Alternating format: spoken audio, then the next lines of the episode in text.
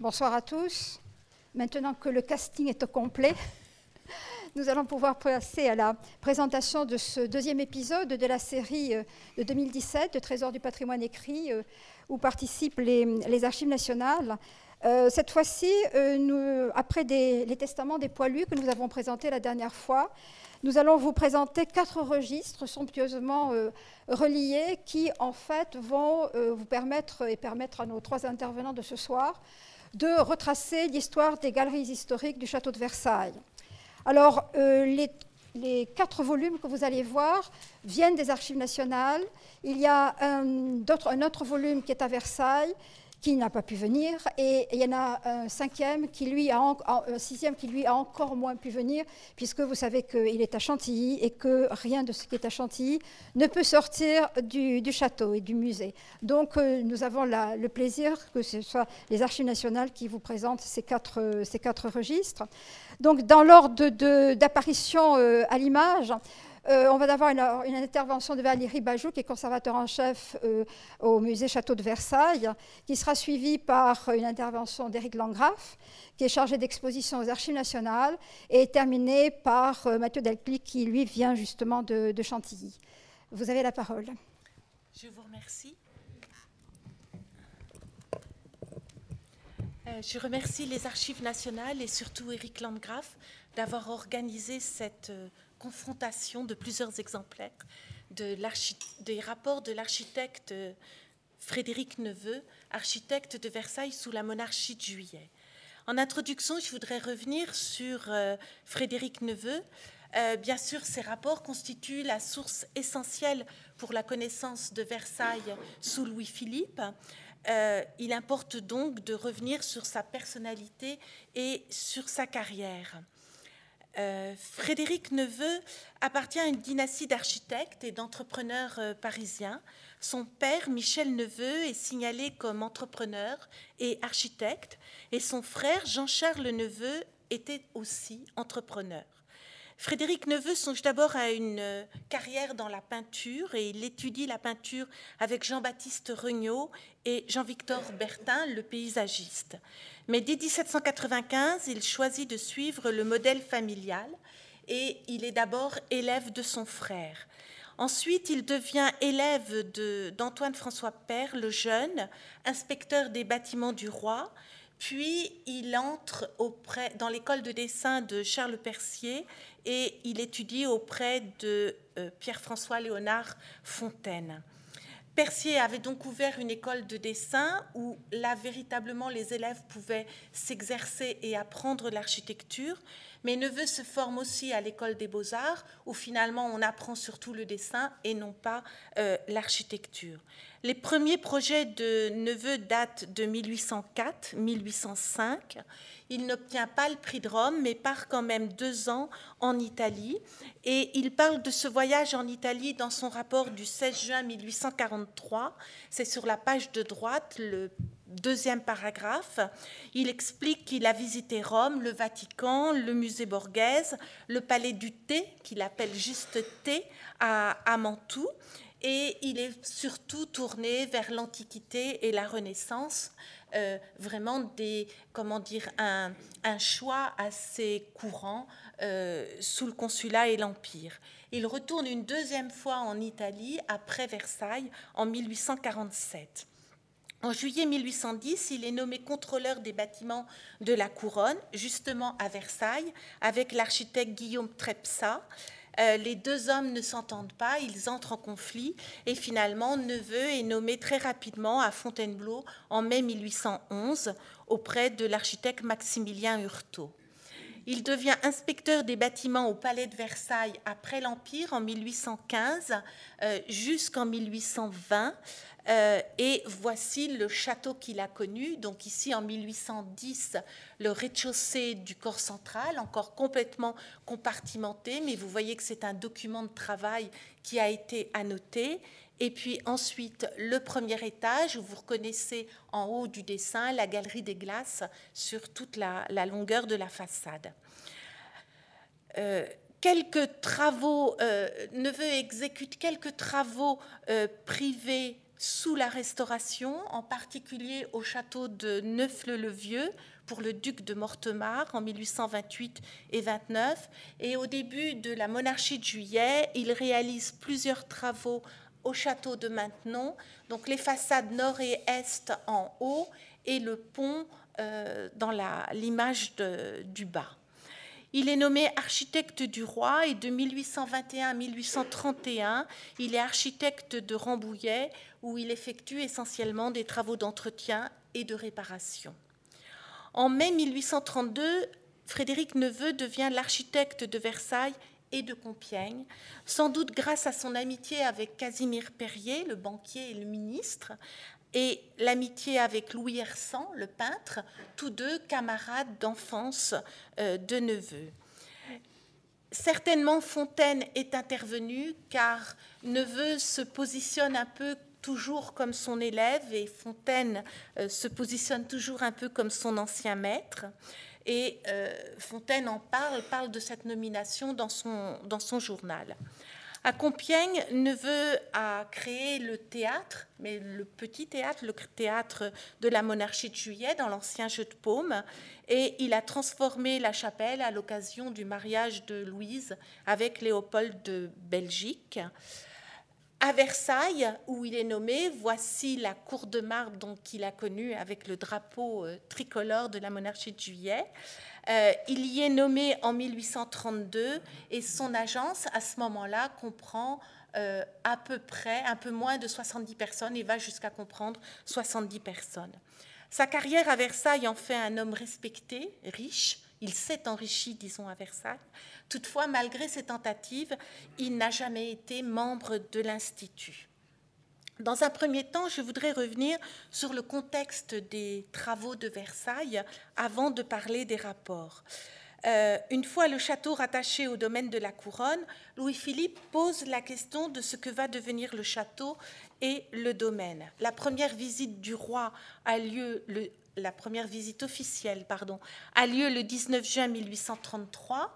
Elle est suivie de plusieurs rapports de plusieurs personnalités parce qu'évidemment, le maire, le préfet, l'intendant, tout le monde a sa petite idée sur ce que doit devenir euh, Versailles. De son côté, Louis-Philippe a toujours fait croire qu'il avait sauvé Versailles de la ruine. Euh, c'est une manœuvre politique relayée avec efficacité par la presse, surtout en 1800 37, mais c'est bien une propagande qui n'a pas de, vérité.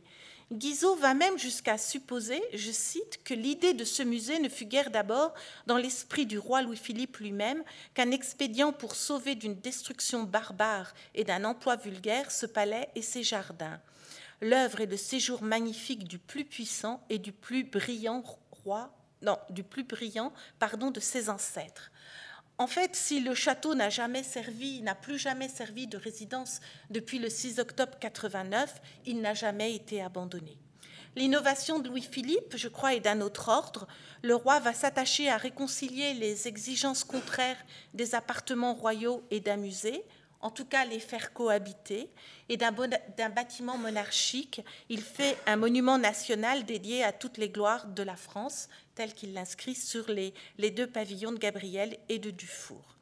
Les travaux entrepris pendant 15 ans sont gigantesques. Je vous montre ici un plan de 1837 d'un bout l'autre du château. Donc vous reconnaissez au centre le corps central, les deux ailes du midi.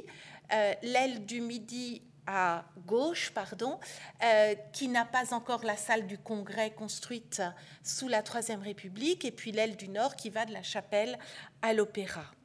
Frédéric euh, Neveu entreprend la restauration des grands appartements euh, de Versailles, donc ici la Galerie des Glaces, remaniée, restaurée, qui conservent leur appellation d'origine, disons, et leur destination. Et ils sont remeublés avec des critères propres à la nouvelle utilisation, mais souvent inspirés des temps anciens. Et vous voyez que la seule innovation, disons, dans la Galerie des Glaces, ce sont les torchères installées par Louis-Philippe. Il, ici, ce sont les, les illustrations de Charles Gavard euh, vous avez à gauche la galerie des glaces, à nouveau avec les torchères, et euh, à droite euh, le cabinet de la pendule. je voulais vous montrer également la salle des gardes de la reine, euh, où vous voyez que finalement le remeublement est à son plus strict nécessaire, quelques banquettes, des antiques, des sculptures et des vases. Dans les ailes, le chantier est encore plus considérable. De 1833 à 1836, il y a l'installation d'une galerie historique au rez-de-chaussée du corps central et de l'aile du Midi. Ici, je vous montre le bout du rez-de-chaussée de l'aile du Midi, c'est la salle de Maringo, qui précède donc l'aménagement du premier étage avec la galerie des batailles. Je vous montre ici toujours l'illustration de Charles Gavard. Euh, la galerie des batailles est vraiment la transformation la plus radicale euh, puisqu'elle occupe le premier étage et l'attique de l'aile du Midi. Le premier étage était autrefois affecté à la famille d'Orléans et les appartements sont transformés dans cette galerie euh, monumentale.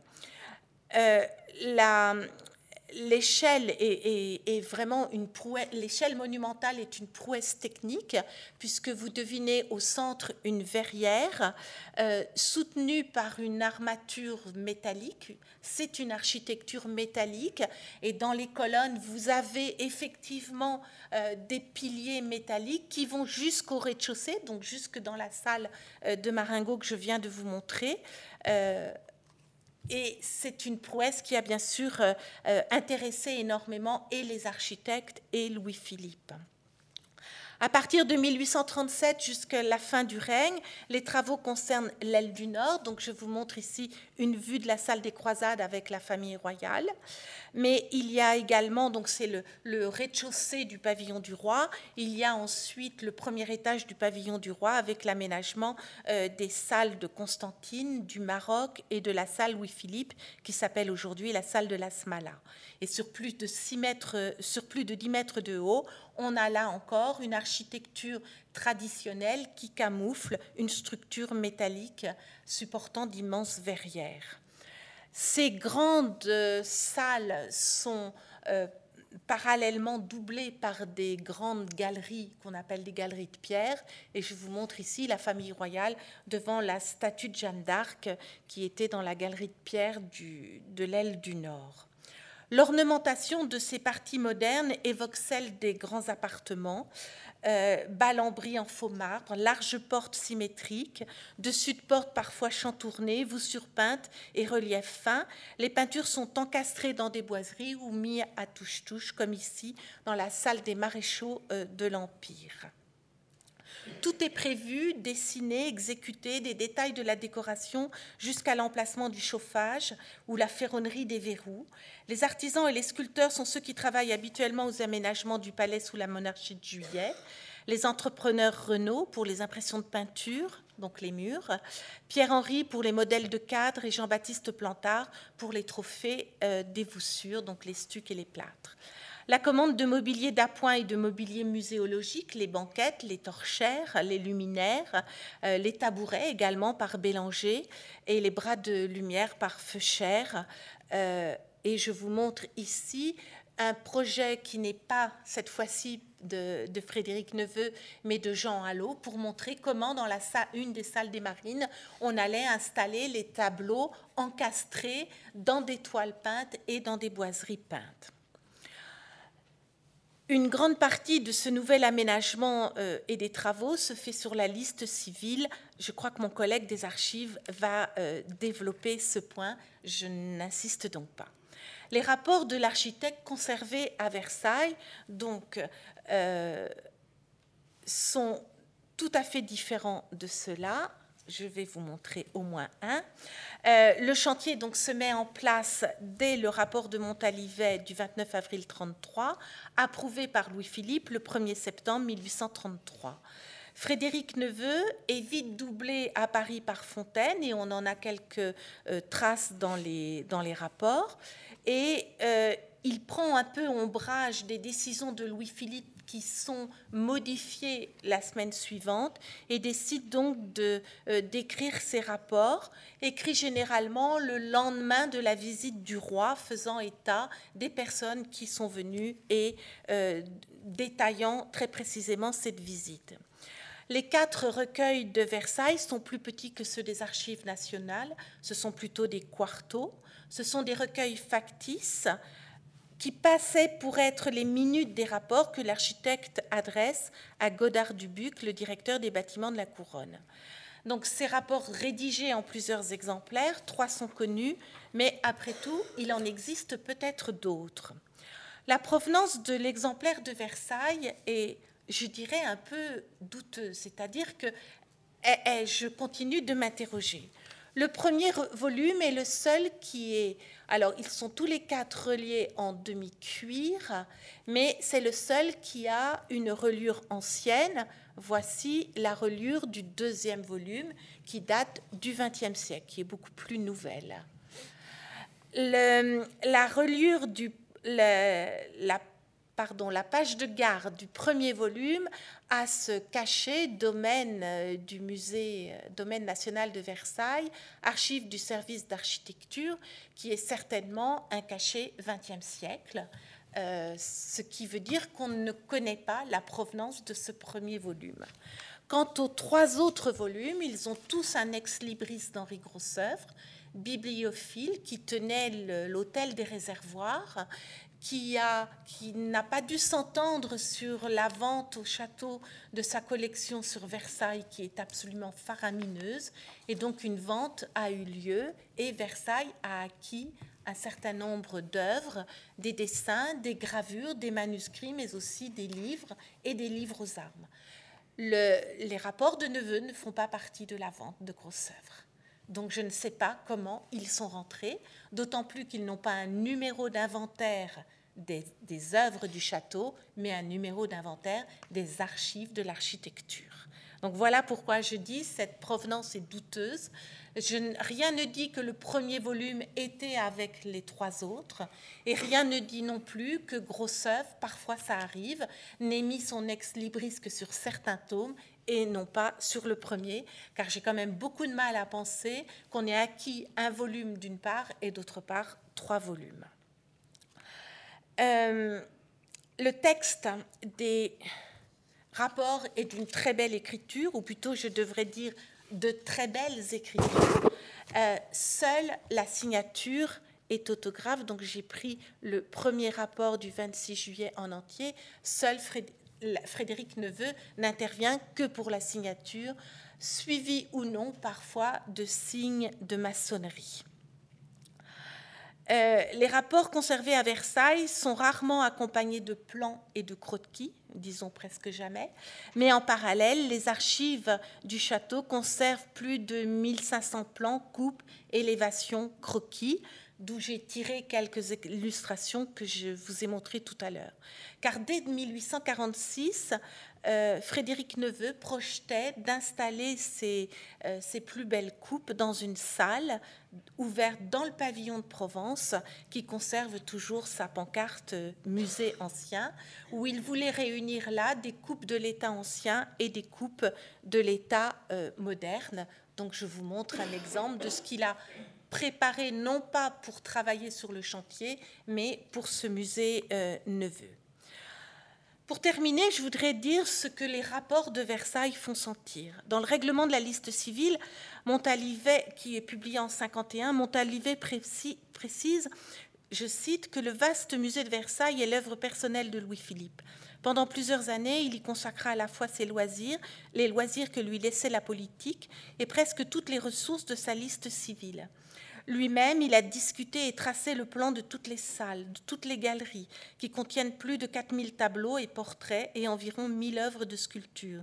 Il a désigné lui-même la place que devait être attribuée à chaque époque, à chaque personnage. Alors effectivement, les rapports rédigés à chacune, moi j'ai compté 398 visites, rapports dans l'exemplaire de Versailles. Mon collègue vous donnera un autre chiffre, il a mieux compté que moi, euh, où on recomptera tous les deux. Euh, ces rapports montrent directement l'implication directe pardon, de Louis-Philippe, maître d'ouvrage réellement très présent sur le chantier. Il montre aussi le caractère bien trempé de Neveu, souvent remarqué et commenté par ses contemporains. Neveu, le maître d'œuvre, est d'abord très fier de sa relation directe avec Louis-Philippe. Puis l'architecte n'hésite pas à confronter son opinion à celle du roi, puisque euh, neveu est plutôt tourné vers le XVIIe siècle, l'âge classique, plutôt que vers les nouveautés. La rivalité Neveu et Fontaine se fait également euh, sentir. Le roi a une vue d'ensemble, il se mêle de tout, décide de tout, et son interlocuteur est un exécutant. Euh, on rappelle, je rappelle un peu euh, ce que pensait Saint-Marc de Girardin, qui écrit Comme tous ceux qui aiment à faire bâtir et qui ont beaucoup fait bâtir, le roi Louis-Philippe croyait s'entendre aux constructions presque aussi bien, sinon mieux qu'un architecte, et autour de lui, beaucoup de personnes étaient de son avis. Monsieur Neveu n'en était pas n'en était pas et combattait sans hésiter les idées et les plans du roi. Les rapports montrent aussi le travail acharné de l'architecte euh, et ils servent un peu à justifier les choix de Neveu, euh, où Neveu s'exprime, disons, dans ses rapports, surtout quand il n'est pas d'accord avec le roi. Les rapports font comprendre la globalité du projet, la, la minutie des interventions de Louis-Philippe. Tout le château a été concerné, je n'y reviendrai pas.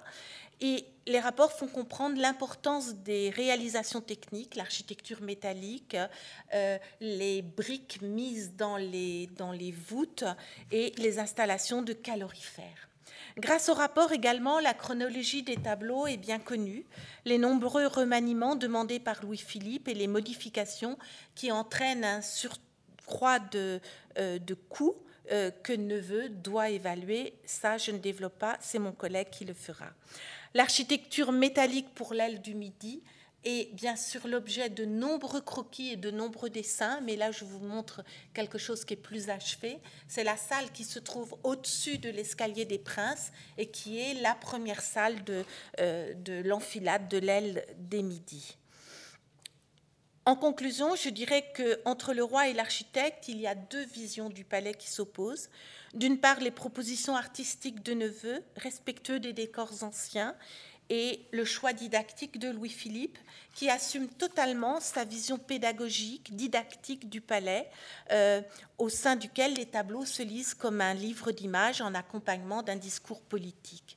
Pour autant, le Versailles de Louis-Philippe n'est pas un Versailles moderne ni comme lieu, ni comme esthétique. De tous les points de vue, c'est un espace rétrograde qui illustre les victoires du passé pour soumettre l'histoire à l'actualité euh, politique. Le lieu n'a cessé de fasciner, autant par sa gloire présente que par ses zones obscures du passé, et par l'ambiguïté des politiques et des présentations de Louis-Philippe. Je vous remercie.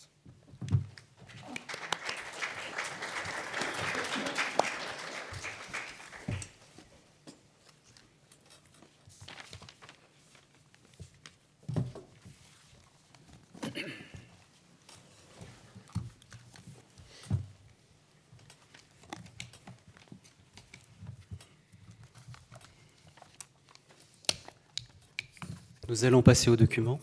Merci beaucoup Valérie Bajou pour cette introduction euh, très détaillée du chantier. Ce qui m'évite de le faire.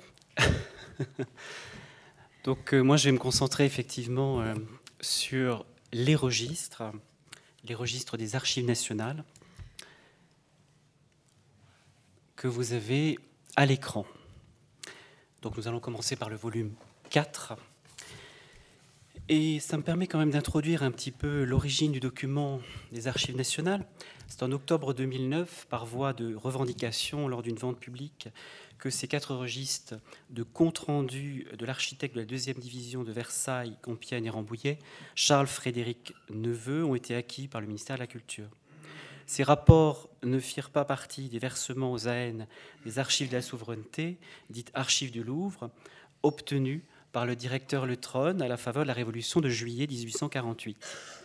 Donc, les quatre volumes intègrent la série O4 des Archives nationales à Pierrefitte-sur-Seine, où sont conservées donc les archives postérieures à 1789 et relatives à la monarchie de juillet, et euh, plus particulièrement à la partie consacrée à la liste civile des nominations mentionnées dans toutes les entêtes des lettres des directeurs des différents pôles, puisque c'est le terme de l'époque utilisé euh, dans l'organisation structurelle de la liste civile.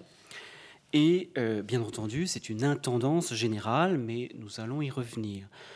ces courriers au-delà des rapports qui seront présentés ici et que Valérie Bachou vous a présenté également dans leur contenu, il existe toute une série de correspondances euh, à Versailles, mais aussi aux Archives nationales, portant ces en-têtes et montrant une relation évidemment aussi entre l'architecte et cette administration spécifique. Alors on va montrer le dos du volume en bas. Euh, la reliure est un choix délibéré.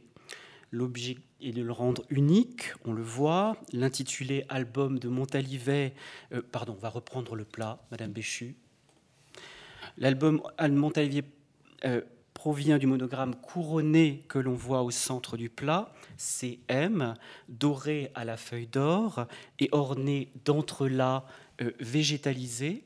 Hein, comme euh, on le voit euh, parfaitement ici, rappelant euh, d'ailleurs le monogramme de Louis-Philippe que l'on trouve sur les ouvrages reliés également d'époque Louis-Philippe. Il a été réalisé par d'ailleurs par une presse à balancier apparu au plus tard en 1840. Cela m'a été confirmé par l'atelier de reliure des Archives nationales. Hein. et ces monogrammes spécifiques ce monogramme spécifique est au nom de Camille euh, Bachasson. Hein, donc on voit bien Camille, on voit le M de Montalivet. Camille euh, Bachasson, donc comte de Montalivet. La date de la reliure, les quatre volumes in folio, beaucoup plus grands que ceux de Versailles donc, et de Chantilly, mais Mathieu dit qu'il reviendra tout à l'heure, sont reliés et couverts d'un maroquin vert à grains, euh, donc signé. Madame Béchu, nous allons voir donc le dos. Un peu plus haut. Voilà. Et on se rapproche un petit peu. Vous voyez une signature, la veuve Niédré, euh, qui avait un atelier de reliure, donc qui a repris l'atelier de reliure de son mari, Jean-Édouard Niédré, qui lui est mort en 54, et euh, elle officiera jusqu'en 1860. Donc le dernier rapport, merci Madame Béchu, euh, datant de 1847, nous pouvons raisonnablement estimer que les registres ont été reliés entre 47 et 60, voire plutôt entre 54 et 60. C'est euh, sans doute Montalivet, mais nous n'en avons aucune assurance, qui a certainement prélevé ces documents non reliés de l'hôtel de la liste civile. Ça me permet de vous dire où se trouvait la, la liste civile, au 9 place Vendôme. Ah, en 1847, évidemment, euh, ou plus tard en 48, bien entendu.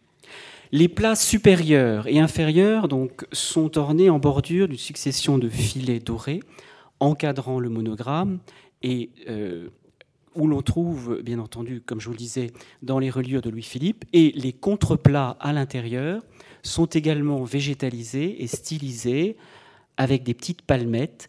Tout ça également euh, est assez typique de cette époque. Le dos à nouveau, que l'on retrouve, à six nerfs, on les voit bien d'ailleurs comme ça, même sur le côté. Euh, donc, euh, cette caisson ornée euh, d'encadrement reprenant la composition des plats. Et puis l'écriture, c'est une écriture d'ido, un caractère Tito, là encore typique du XIXe siècle.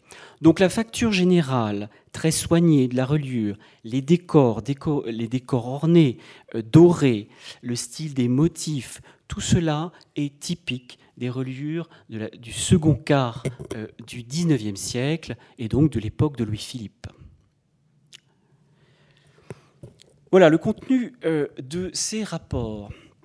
Donc on va euh, pour l'instant rester au volume 4 et on va ouvrir à la page 13. Donc 398 rapports sont ici présentés en quatre volumes. L'architecte y relate la visite du roi des Français Louis-Philippe Ier au château de Versailles du 19 juin 1833 au 10 décembre 1847. Des visites régulières, en moyenne une fois par an, une fois par mois, pardon, parfois davantage. Le premier rapport rédigé euh, date du 26 juillet 1833. Euh, et euh, je dirais que il y va aussi selon la saison, puisque en hiver, il y va beaucoup moins souvent. Hein, dans le, quand on voit la succession des rapports, il n'y est pas très fréquemment. Par contre, il laisse même un délai entre décembre et février assez conséquent, alors que sur l'ensemble du règne, Hein. Euh, voilà, il est très souvent euh, au château, euh, en tout cas où il logera et il fera refaire une partie de Trianon où, se trouvera entre autres son épouse qui en parle dans la correspondance des archives de la Maison de France, c'est là où je voulais en venir, qui donne ses visites dans les jardins de Trianon pendant que son mari visitait l'intérieur du château. Et bien entendu, euh, euh, plusieurs grandes manifestations auront lieu, entre autres l'inauguration le 10 juin 1837, où il sera beaucoup plus fréquemment, il restera presque 15 jours au château.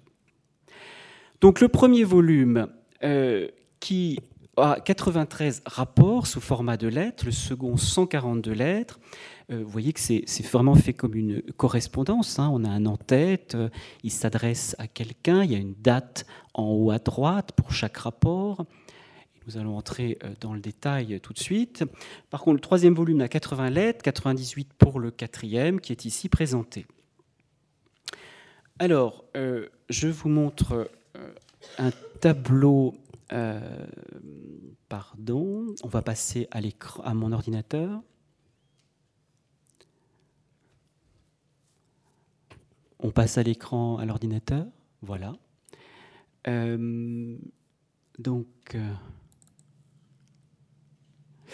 Voilà, où euh, on représente les trois exemplaires, puisqu'il y a trois exemplaires à, Versailles, euh, aux Archives nationales et à Chantilly. Euh, chaque rapport débute donc par la mention de la date de la visite du roi et celle du rapport. Il détaille les décisions prises et en expose l'élaboration, propose des estimations de travaux et qui feront l'objet plus tard d'un devis par les entrepreneurs. Euh, et des mémoires évidemment de travaux réalisés. Il souhaite euh, euh, le plus souvent demander l'autorisation d'engager les crédits et évidemment cherche à avoir le maximum de ces crédits suite au passage du roi. d'engager les autorisations et évidemment d'en réclamer davantage. Euh, si on revient euh, à notre rapport ici, à la caméra,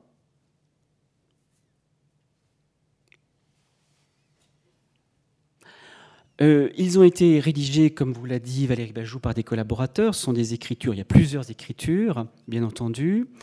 le premier de ces rapports date donc du 26 juillet 33 euh, et puis, il y a un écart entre les différents rapports, euh, comme je vous l'ai montré sur le tableau, euh, de quelques pièces qui sont soit euh, des doublons. Donc, euh, j'ai relevé des, rapports qui sont en doublon euh, aux archives nationales, soit des correspondances qui ne relèvent pas forcément des rapports et des visites de neveux. J'en ai relevé sept en tout, et ce qui fait une différence entre les, exemplaires. Mais on reviendra sur cette question éventuellement pour en discuter.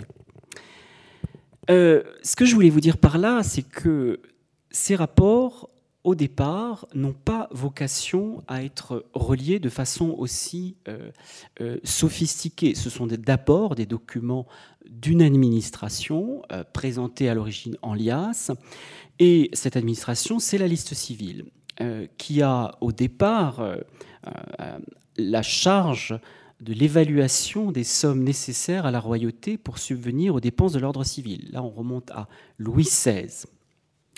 Avant de reparler de cette liste civile, euh, une rapide, je voudrais qu'on revienne à ce tableau euh, qui est à mon écran. Voilà, très bien. Pour vous remonter ces trois exemplaires de quatre volumes qui se différencient peu les uns des autres, si ce n'est la reliure, bien entendu. L'exemplaire des archives nationales a 43 dessins en son sein dans la marge. Chantilly en a 43 et une petite dizaine tout de même à Versailles.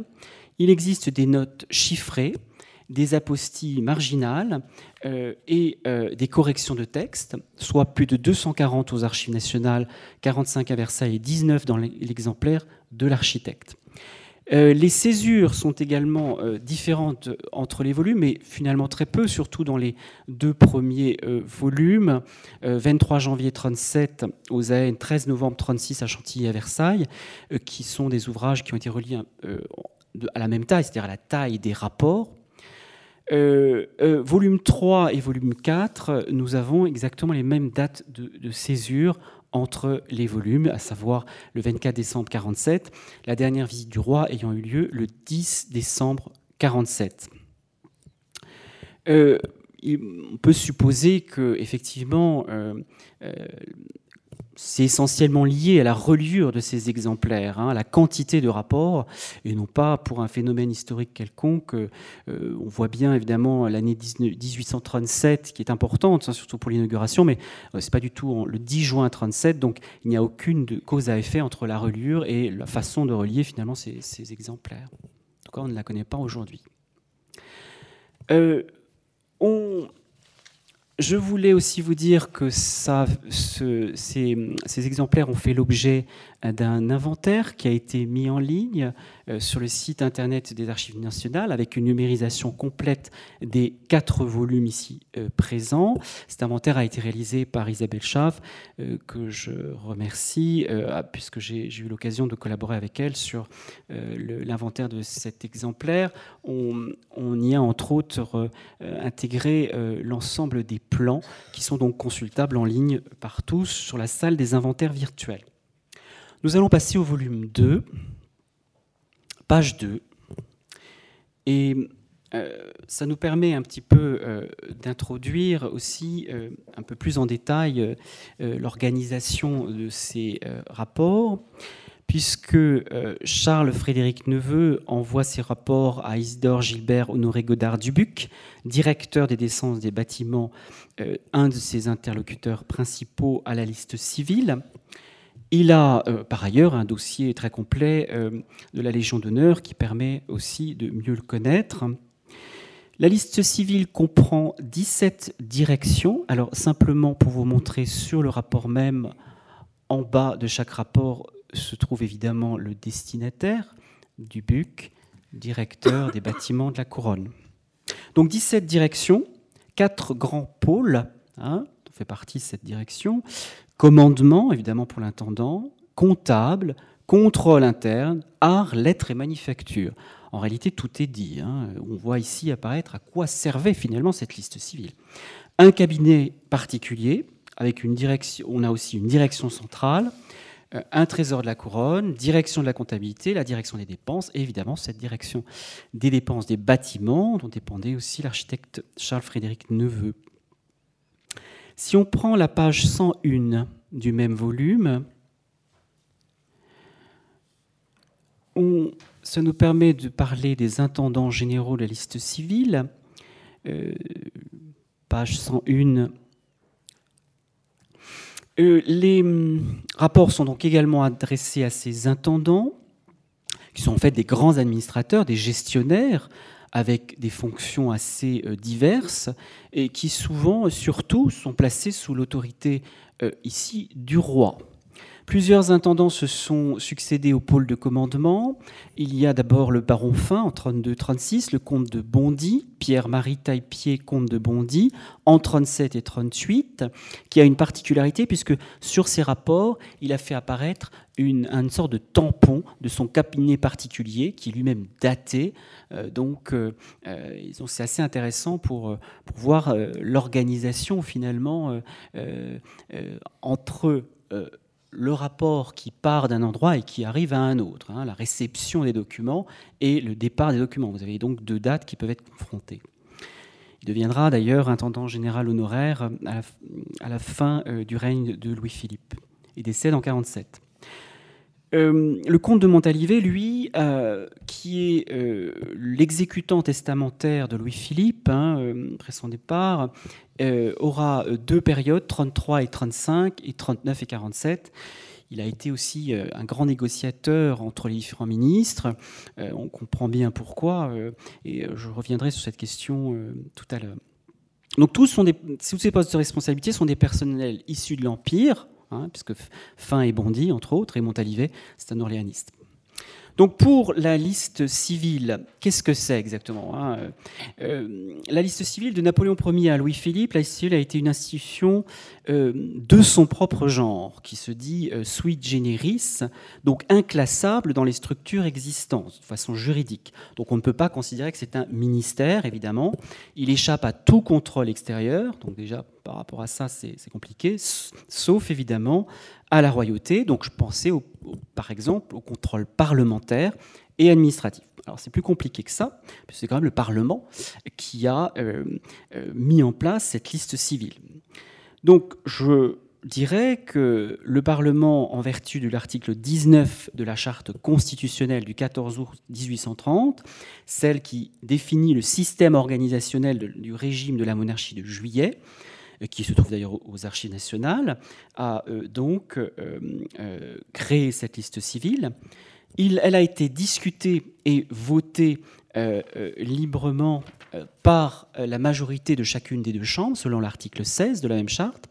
Enfin, la loi a été promulguée le 2 mars 32 après un très long débat par le roi dans son rôle, selon l'article 18 de la charte constitutionnelle de 1830. Donc cette charte constitutionnelle d'entrée, c'est-à-dire qui organise la monarchie de juillet, a aussi prévu euh, la liste civile dès son origine. Donc il s'agit là d'une institution autonome financièrement, euh, non concernée par un ministère, donc qui n'est pas liée à un ministère, et dépendant euh, du roi, qui prend là toutes les décisions. Alors pour les aspects liés aux finances, euh, nous allons euh, prendre le volume 1, page 33. Et avant de présenter euh, cet exemple, j'en profite pour faire le point sur les sommes perçues par la liste civile. Donc les mêmes parlementaires finissent par un arrêté, par arrêter plutôt une indemnité, ce qu'on appelle une indemnité pécuniaire d'un montant de 12 millions par an, auquel s'ajoute 1 million par an pour le prince royal, fils aîné du roi.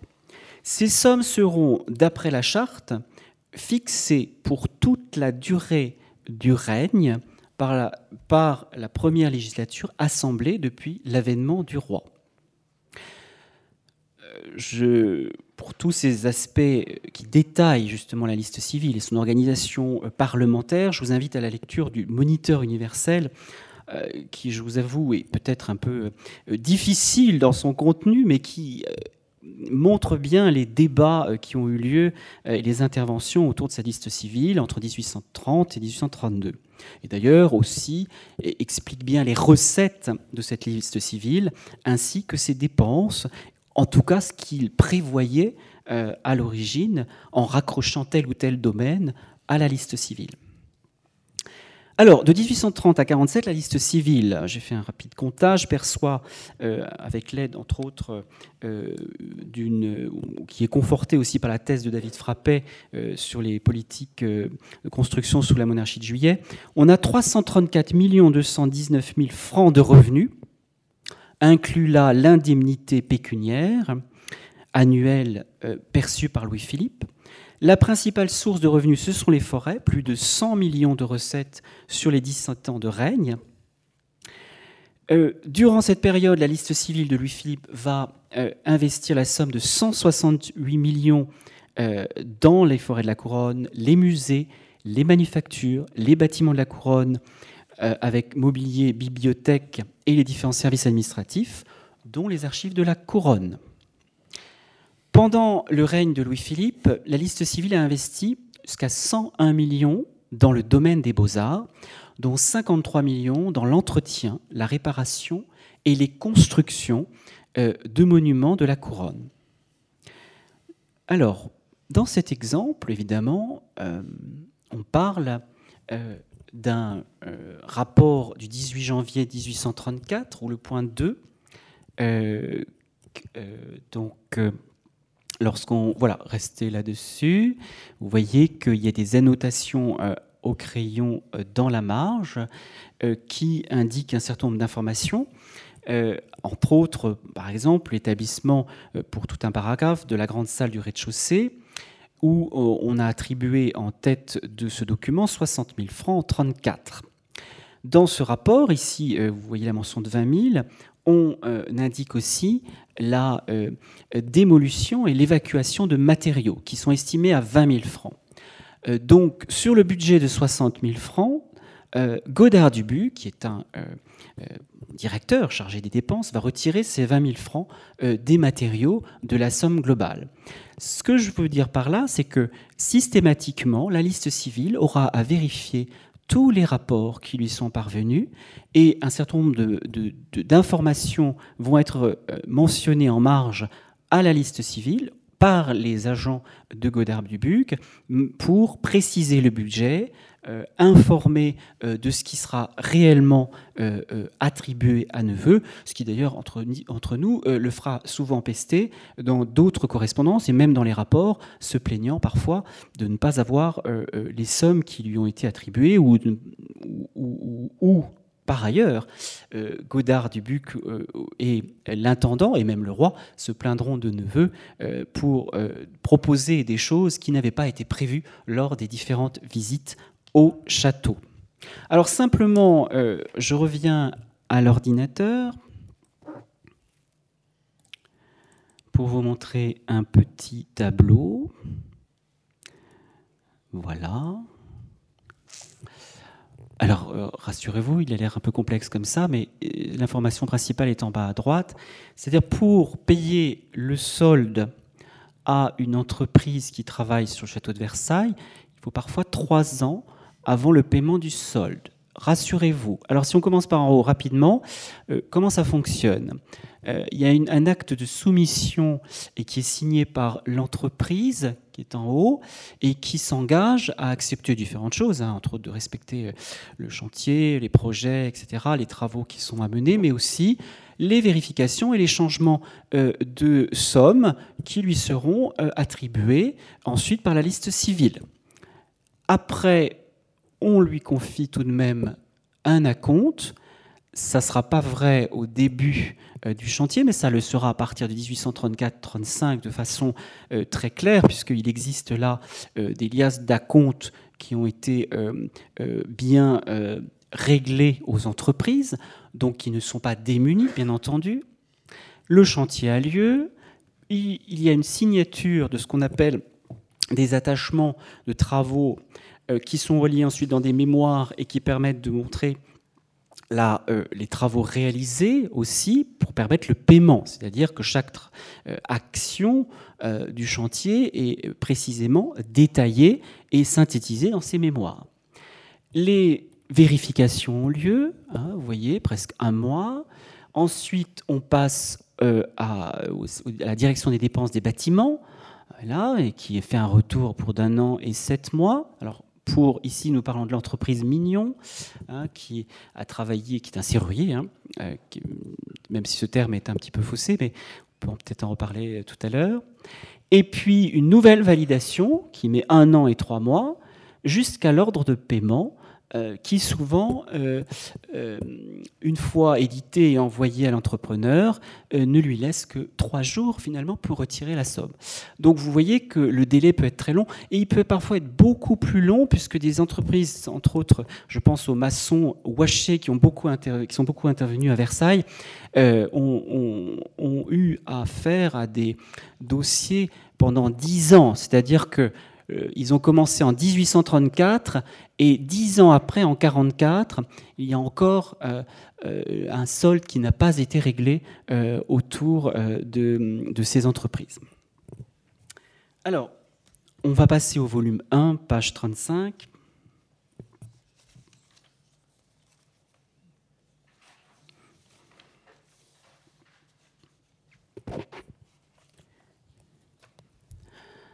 Alors, sur ces documents apparaissent donc dans l'entête plusieurs éléments.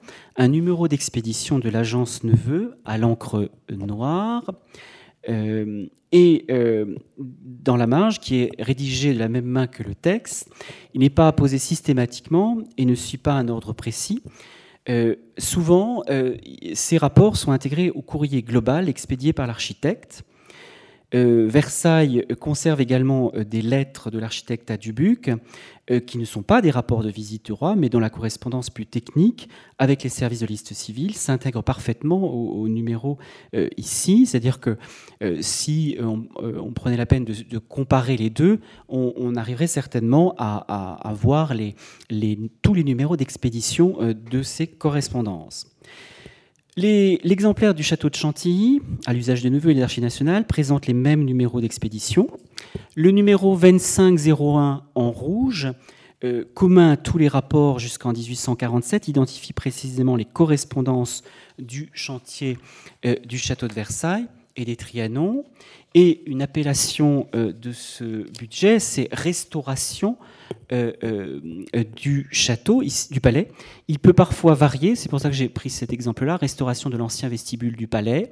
Hein. mais globalement, tout ce qui concerne Versailles est désigné sous cette référence 2501. Le numéro, sous le numéro en rouge, vous avez un numéro avec un E majuscule qui est l'enregistrement des rapports à l'arrivée au secrétariat donc, de la liste civile. Euh, ici aussi, les quatre registres présentent cette numérotation d'enregistrement croissante, mais non consécutive, laissant à penser que les rapports de neveux sont intégrés à l'enregistrement global des lettres reçues par la direction de la dépense des bâtiments durant le règne. Alors, euh, je vais prendre euh, page 118, un exemple de mention en marge.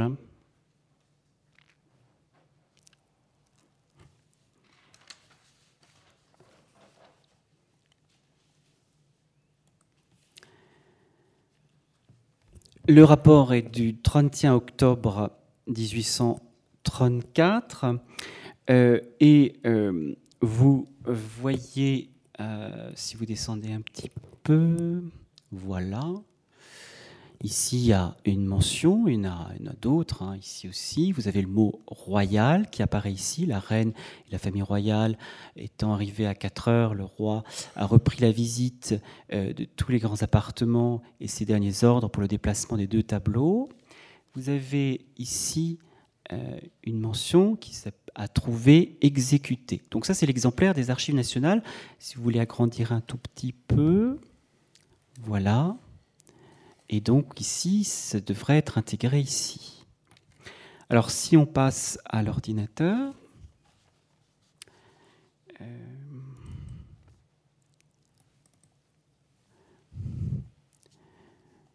vous retrouvez ici... Euh, alors...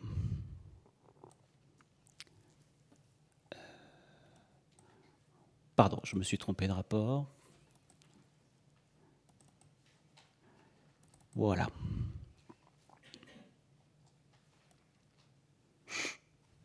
On retrouve le même texte dans l'exemplaire de Versailles. La reine et la famille, mais royale est cette fois-ci intégrée, étant arrivée à 4 heures. On retrouve le à trouver qui était en marge, mais qui a été rajouté ici. Hein, euh, donc euh, on voit qu'ici, euh, dans ce rapport-là, ils ont été effectivement intégrés. Il y avait un service de six contrôleurs vérificateurs à Versailles, hein, c'est mentionné par Neveu dans une de ses lettres, et une dizaine à Paris.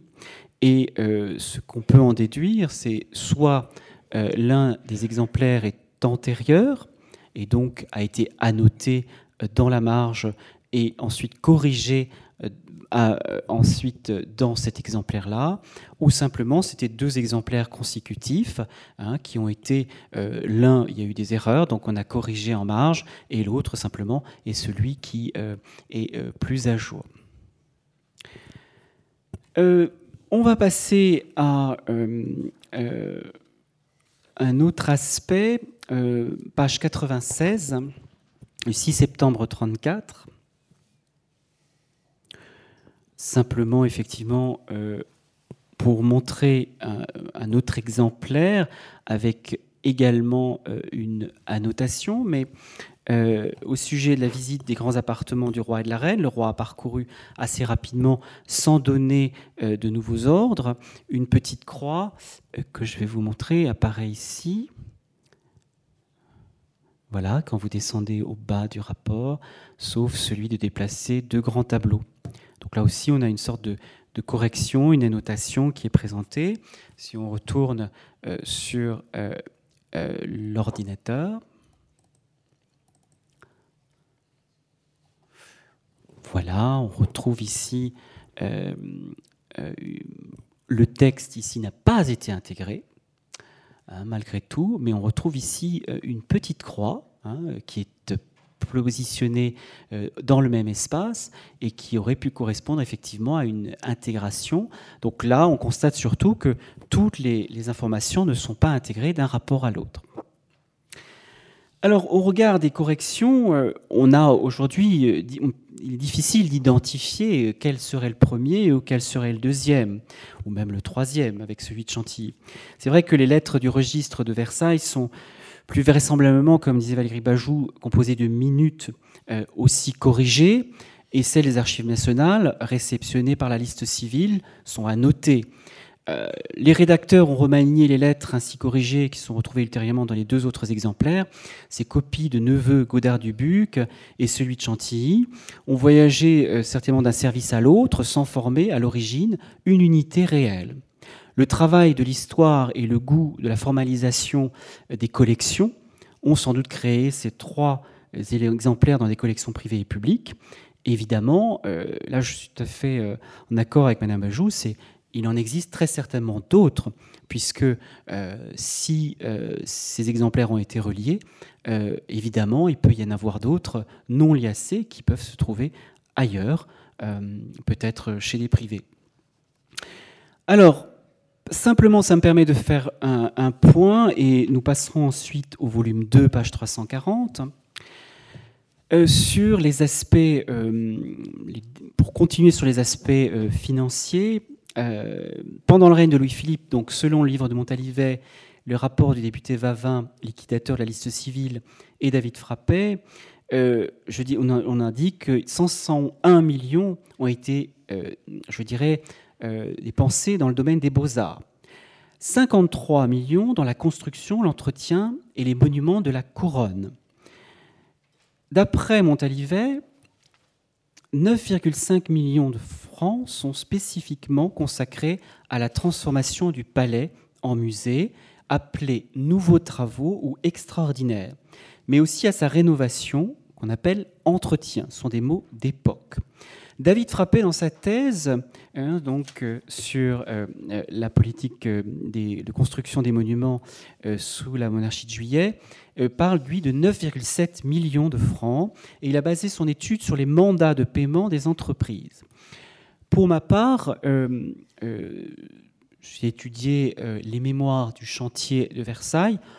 Aujourd'hui, on se rapproche approximativement des sommes en question mais je réserve encore mon analyse puisque ma thèse n'est pas encore tout à fait aboutie. Mais sur les milliers de mémoires étudiées, euh, cette somme euh, commence à euh, être plus ou moins exacte. La seule chose, c'est que je pense que les mandats de paiement ne sont pas encore, je dirais, il en manque un pas mal. Hein. donc les mandats de paiement, c'est ce qui permettait ensuite de régler l'entreprise hein, depuis la liste civile.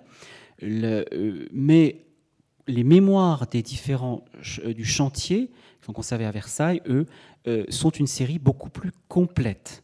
Hein, euh, bon, ça c'est à première vue. donc, nous allons prendre ce volume 2, page 340, et voir rapidement, avant de céder la place à Mathieu Deldic, deux, trois exemples de dessins et de schémas en voici un euh, qui euh, date du 13 juillet 1841. Vous voyez que euh, on n'est pas là dans un plan abouti, dans une réalisation tout à fait concrète, c'est plutôt quelque chose que l'on met en marge, comme voilà pour se rappeler qu'il faut faire ces travaux. Il s'agit ici de la réalisation assez complexe d'un passage à plein pied à travers les combles au moyen d'une tour ronde à l'angle nord-ouest de la salle du Sacre. Bon. Moi, ce qui m'intéresse davantage, plutôt que le contenu, c'est d'abord la forme. Il met le bâtiment en noir. Il mentionne un certain nombre de transformations en rouge. À droite, il indique les sommes euh, qui vont qu'il estime hein, euh, euh, que coûtera chaque élément de ces transformations. Il signe tout en bas à droite CF, donc Charles Frédéric. Hein, euh, Neveu. D'ailleurs, c'est ce qu'on retrouve dans sa signature hein, quand on voit Frédéric Neveu, mais je vous en reparler très brièvement tout à l'heure. Frédéric Neveu, mais en fait, il y a un grand C qui est devant Frédéric, qui, c'est bien son, deuxième prénom Charles, qui est mentionné.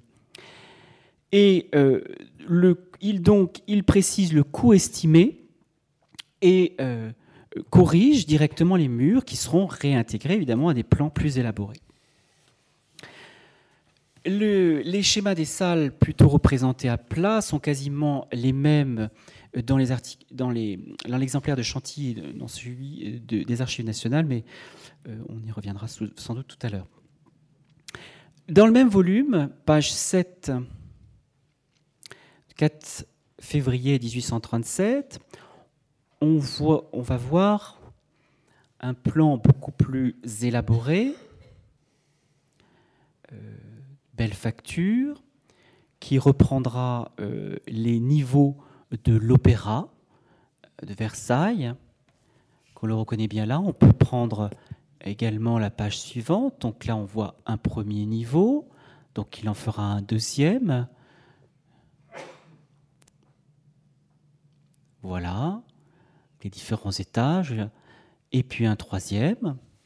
Donc là, il montre bien euh, les, l'évolution, euh, euh, donc les, différents étages ici. On ne voit pas ici de correction en rouge, mais plutôt en jaune. voilà, que l'on retrouve tout en bas, là, tout autour des colonnes. Il y a effectivement quelques traits rouges qui apparaissent au niveau de l'orchestre. Voilà pour ce plan, ce magnifique plan de l'opéra que l'on retrouve évidemment aussi à Chantilly et dans les plans de Versailles beaucoup plus développés. Et nous allons passer au volume 3, qui est le dernier des volumes, avec trois exemples également. Euh, évidemment, on utilisait aussi des supports différents, euh, tels que le calque euh, et des papiers très divers sont utilisés. Donc, vous avez vu tout à l'heure euh, euh, des plans euh, particulièrement soignés, des schémas. Et là, dans le volume 3 du 16 février 1842, nous allons découvrir entre autres un espace qui se trouve à proximité. Alors, d'abord, la salle de 1792, hein, qui est ici euh, présenté avec euh, euh, les, verrières qui sont mises au-dessus, avec des formats très particuliers qui sont peints, dessinés. On y mentionne évidemment ce qu'il faut faire sur les différents plans pour modifier les structures ou les construire. Là, c'est un exemple tout à fait typique. Si on tourne la page, on, découvre, euh, voilà, si on enlève le petit papier au milieu, que m'a gentiment restauré l'atelier avant de partir, euh, on découvre avec euh, ici le bureau de Neveu, c'est mentionné comme tel. Je ne sais pas si vous vous situez où ça se trouve. Hein, on, est, on est à côté, effectivement, de la, la cour d'honneur, hein, on est d'accord et euh, vous avez ici euh, plusieurs transformations qui sont prévues, un escalier de service, une salle transversale. Euh, ici, il prévoit une nouvelle grande salle au-dessus de celle qu'il appelle 93. On voit ici des passages mis en rouge hein, qui veut sans doute transformer. On a une tourelle, mais c'est quand même curieux parce qu'on est là sur l'ancien château. le bureau de neveu est donc ici. voilà. Donc on note surtout tous les travaux qui sont à réaliser et une fois de plus, on liste les différents aspects du chantier.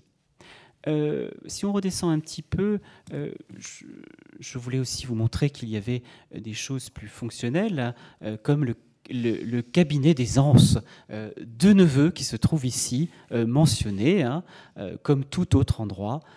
voilà. Alors si on passe à la page 64 du 30 mars 42,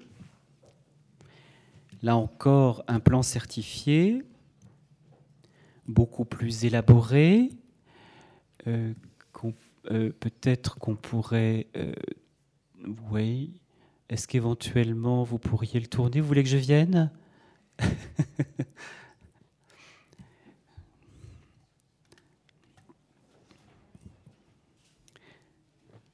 On est ici sur la salle des croisades et on voit les décorations le budget de chaque élément, plafond, mur, euh, si on se rapproche un petit peu, sculpture, peintre, euh, peinture dorure des écussons. Hein, vous avez ici le coût. On estime pour la salle D une enveloppe. Vous avez ici une représentation rapide. Hein, euh, voilà ce qu'il faut faire à peu près. Si vous, si vous montrez un petit peu plus bas, on mentionne aussi, on descend encore un petit peu, je crois que c'est mentionné ici, voilà, euh, l'entreprise, Joran, hein, qui est une entreprise plutôt de peinture-décoration. Euh, Valérie Bajou vous a précisé tout à l'heure une entreprise qui s'appelait Renault, qui a surtout fait des, peintures de plus grande surface. Hein. C'était une entreprise qui était beaucoup plus généraliste. Et il y avait des, peintres décorateurs, évidemment, tels que Joran, il y en a d'autres. Euh, et puis, vous aurez évidemment des grands artistes qui ont réalisé euh, les tableaux, que ce soit dans la Galerie des Batailles ou, par ailleurs. Donc, il y a plusieurs niveaux euh, d'entreprises qui interviennent, mais aussi des artistes dans ce chantier. Alors par ailleurs, euh, euh, simplement pour en revenir à l'ordinateur, euh, il existe également donc voilà le même dessin à Chantilly, exactement les mêmes travaux. Vous voyez que le plan là est beaucoup plus abouti voilà, mais je ne reviens pas là-dessus. On a également la mention du bureau de Neveu. Voilà. On va revenir au rapport, page 208. Donc on a la caméra, s'il vous plaît.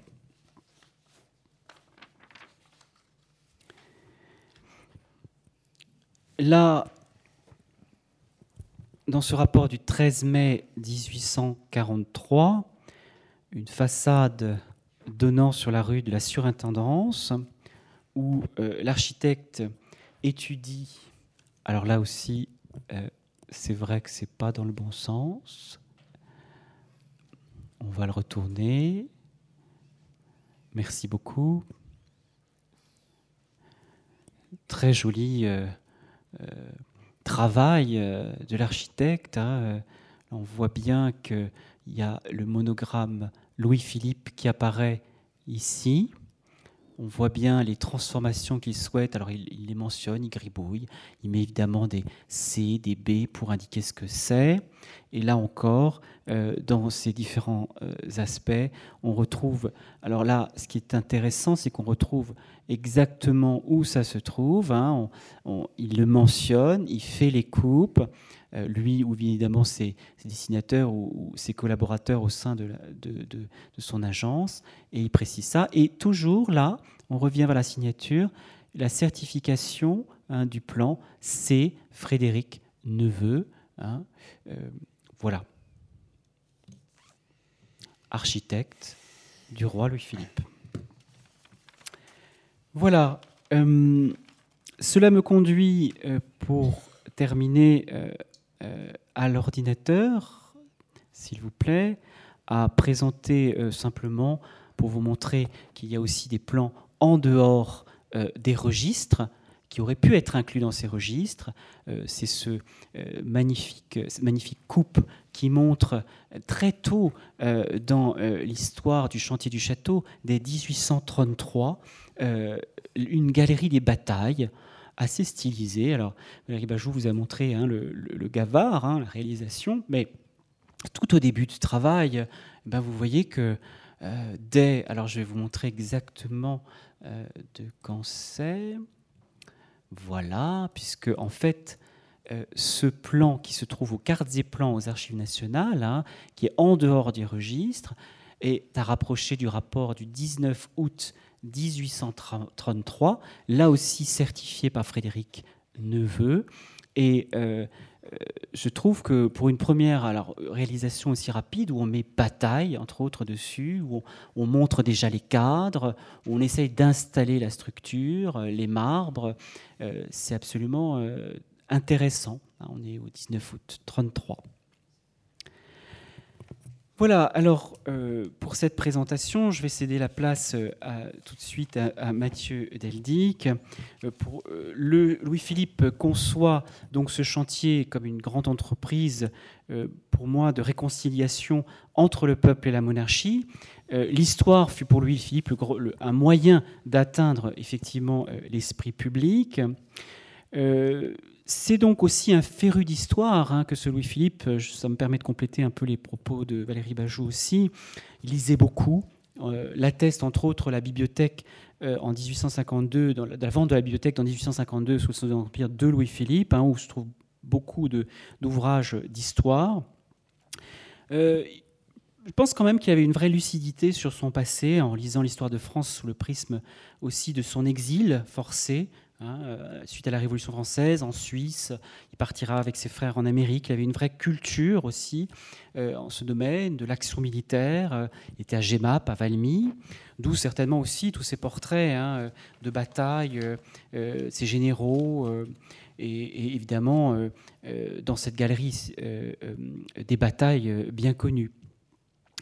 Peut-être que son image ne correspond pas forcément à euh, sa vraie personnalité, et je conclurai peut-être aussi là-dessus, parce que comme s'il s'agissait des rapports de neveu, euh, il avait un, caractère qu'on disait assez ombrageux, hein, parfois indécis, euh, que lui reprochent souvent d'ailleurs ses ministres, et l'architecte Frédéric Neveu a très souvent été ballotté d'une orientation à l'autre, de réparations nécessaires, parfois non voulues, et de transformations qu'il disait en passant dans une, dans une salle, en disant je, je voudrais que vous modifiez ça, alors que les artisans étaient déjà passés euh, sur le chantier.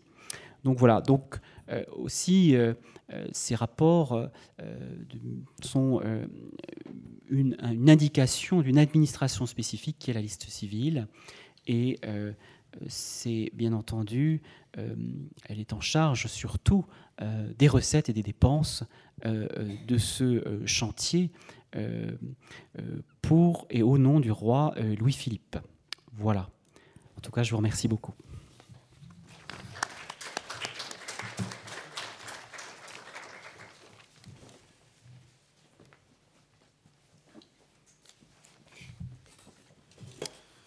Alors bonsoir, moi je, ferai, je ferai beaucoup plus court, ne vous inquiétez pas. que vient faire Chantilly dans cette histoire très versaillaise? Ça va être un peu mon angle, mon angle d'approche. Pour euh, évidemment présenter euh, l'exemplaire des, registres qui se trouvent à la bibliothèque du, musée Condé.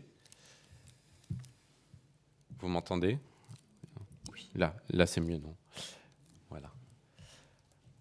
Alors, je voulais commencer par, cette, par, ce, par ce tableau, vous connaissez tous. Euh, peint par, euh, par, par, Vernet en 1846. C'est en fait, vous vous trouvez ici devant une copie qui se trouve au, musée Condé, une, une, copie commandée en 1867 par Henri d'Orléans, duc d'Aumale, cinquième fils du roi Louis-Philippe qui, euh, à ce moment-là, on est en 1867, a, est depuis presque 20 ans en exil en Angleterre suite pardon, à la chute de la monarchie de Juillet. Et donc en 1867, il commande au peintre d'histoire Léon Perrault la copie du tableau d'Horace Vernet, qui, euh, vous le voyez, montre l'inauguration des galeries historiques de Versailles par Louis-Philippe et ses cinq fils le 10 juin 1837, le duc d'Aumale étant... Euh, euh, à côté de ses frères, Orléans, Nemours, Montpensier, Joinville, c'est celui qui est tout à, droite. Il est alors âgé de 15 ans. Il est représenté sur le tableau beaucoup plus âgé que, euh, euh, que son âge effectif à ce moment-là. Donc un, tableau qui sans doute l'emplissait aussi de nostalgie. Hein. Il avait perdu son frère aîné, il avait perdu aussi son, père. Et c'est sans doute aussi un tableau qui lui, qui lui remémorait un, événement marquant hein, euh, pour, pour, pour, pour, pour, le duc d'Aumale, qui a sans doute visité à nombreuses reprises le chantier de Versailles durant son enfance et qui a porté un grand intérêt à l'œuvre de son père, Louis-Philippe.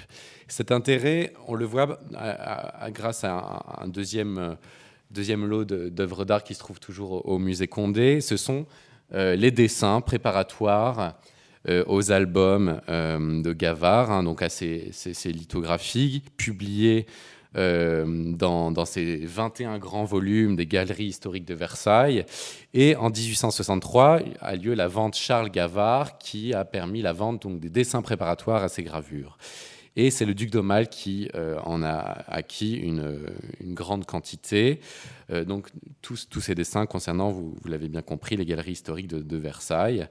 Euh, le duc d'Aumale a acheté donc la quasi-totalité des, vues des salles, mais par contre c'est désintérêt des dessins préparatoires aux gravures, des tableaux et des sculptures hein, de, ces volumes. Donc on voit qu'il a eu aussi un grand intérêt pour la muséographie euh, de ces galeries euh, historiques. Donc je vais vous montrer un certain nombre de, dessins qui sont toujours au musée Condé, hein, des dessins qui sont l'œuvre de, dessinateurs qui, euh, qui, ne sont pas très connus, hein, Jacques-Joseph Hugenet et Eugène Lejeune, mais qui, ont, qui font preuve d'une grande, grande maîtrise hein, dans, dans, dans, leur technique et dans leur leur composition. Vous êtes ici devant la salle du 1792 qu'on a évoqué tout à l'heure. Ici, la, galerie de l'Empire, la salle du Sacre, la galerie Louis XIII, la salle de 1830, euh, la galerie des batailles, dont on a vu tout à l'heure la gravure. Vous avez ici euh, le dessin. Voilà. C'est une maigre sélection de, tout le fond conservé euh, au musée Condé. On revient en, 1867, hein, donc la même année que euh, l'exécution de la copie du tableau de Vernet. En 1867, la, veuve de l'architecte Charles-Frédéric Neveu a légué au duc d'Aumale un exemplaire des quatre registres hein, des procès-verbaux des, des, visites de Louis-Philippe dont il été question ce soir. Donc ce sont des exemplaires avec une provenance très sûre, pour, le coup, hein, puisque ce sont les exemplaires personnels de l'architecte, hein, du, journal que possédait euh, Frédéric Neveu, un exemplaire assez complet, euh, on, y reviendra. Euh, avant de, parler brièvement de ces exemplaires, dans ce legs de 1867 avait il y avait une deuxième, euh, un deuxième leg finalement, un deuxième item, c'est ce portrait de la reine Marie-Amélie par, euh, Louis Hersan, qui est toujours au musée Condé. le portrait de la défunte mère du duc d'Aumale, hein, qui était morte un an avant, en 1866. et c'est un portrait qui avait été donné par la reine elle-même à Frédéric Neveu.